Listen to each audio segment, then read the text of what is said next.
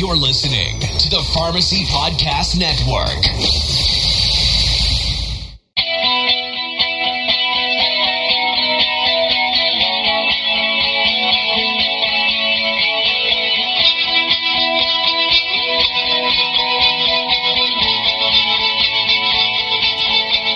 Welcome to the Pharmacy Podcast Nation. I'm your host and founder of the Pharmacy Podcast Network, Todd Eury. Pharmacy Podcast Nation is the center of all that we do collectively through the medium of podcasting. Discover over 750 podcast episodes, 20 plus stations, and more than 30 pharmacists contributing to the podcast publications. You can find all of our episodes and channels at pharmacypodcast.com.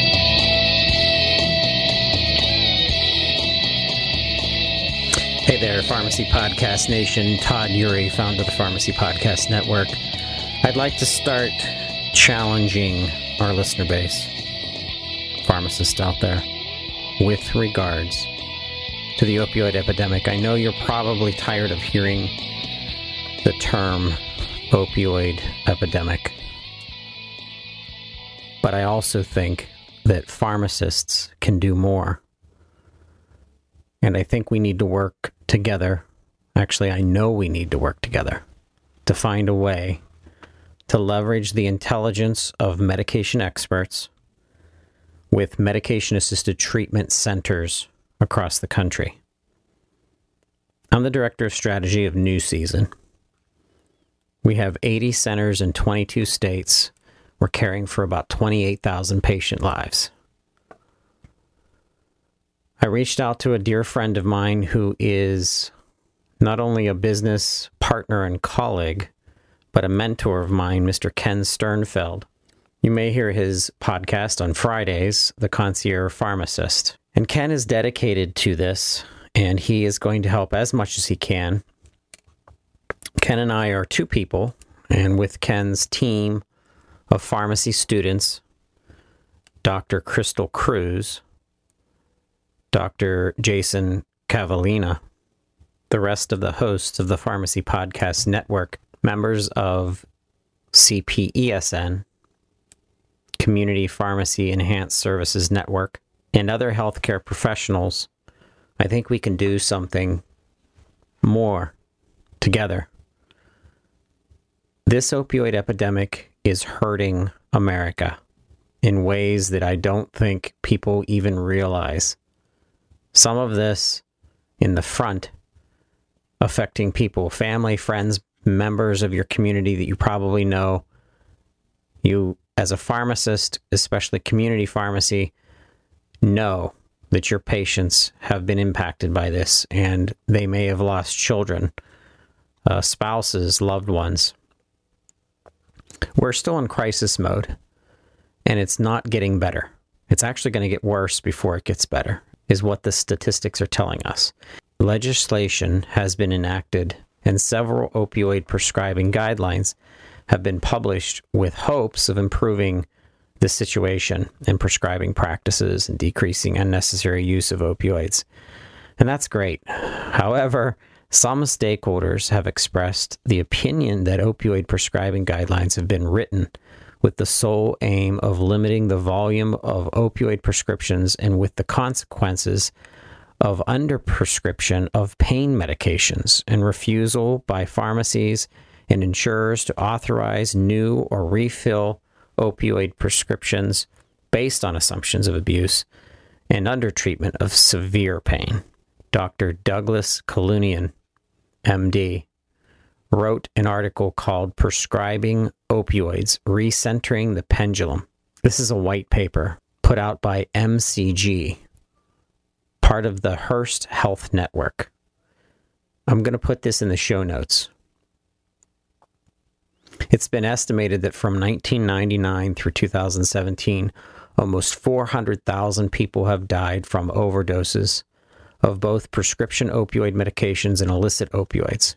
Various strategies have been used over the years to attempt to curtail this statistic. As a director of strategy of New Season, I see this from state to state. I see the differences between Utah, Pennsylvania, Florida, North Carolina, Georgia, Virginia, and a myriad of other states that we have treatment centers within.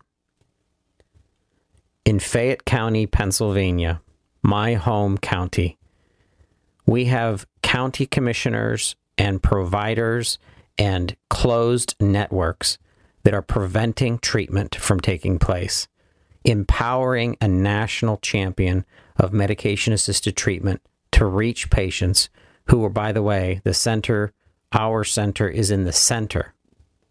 I know that sounds redundant, but literally in the center of Fayette County, if you drew a circle in the middle of Fayette County, Uniontown, Pennsylvania sits there. In February of 2017, over a 10 day period, Fayette County's emergency management system and response team received 30 overdose calls, and 41 residents died from an overdose on opioids. More so than the deaths is the impact to family and to our support mechanisms who have to clean up the mess of someone dying from an opioid including the financial systems to support all of this treatment, as well as the emergency response and government officials. One of the commissioners did take strides to build inroads to get a national player, second largest in the country, to participate in network with Value Behavioral Health. The goal was to increase the availability and access to quality treatment. Quality treatment, not just treatment. The providers that are in network today, one of those providers, Polaris, the owner of that, or at least a part owner, or maybe was a part owner up until maybe weeks ago, literally weeks ago, if not months ago, has been indicted for Medicaid fraud in Johnstown, Pennsylvania. What I'm saying is there's issues beyond those organizations and beyond the territories and communities that are holding hands and working together. It even goes beyond the ability for the status quo to impact this epidemic. And in communities like Fayette County, Pennsylvania,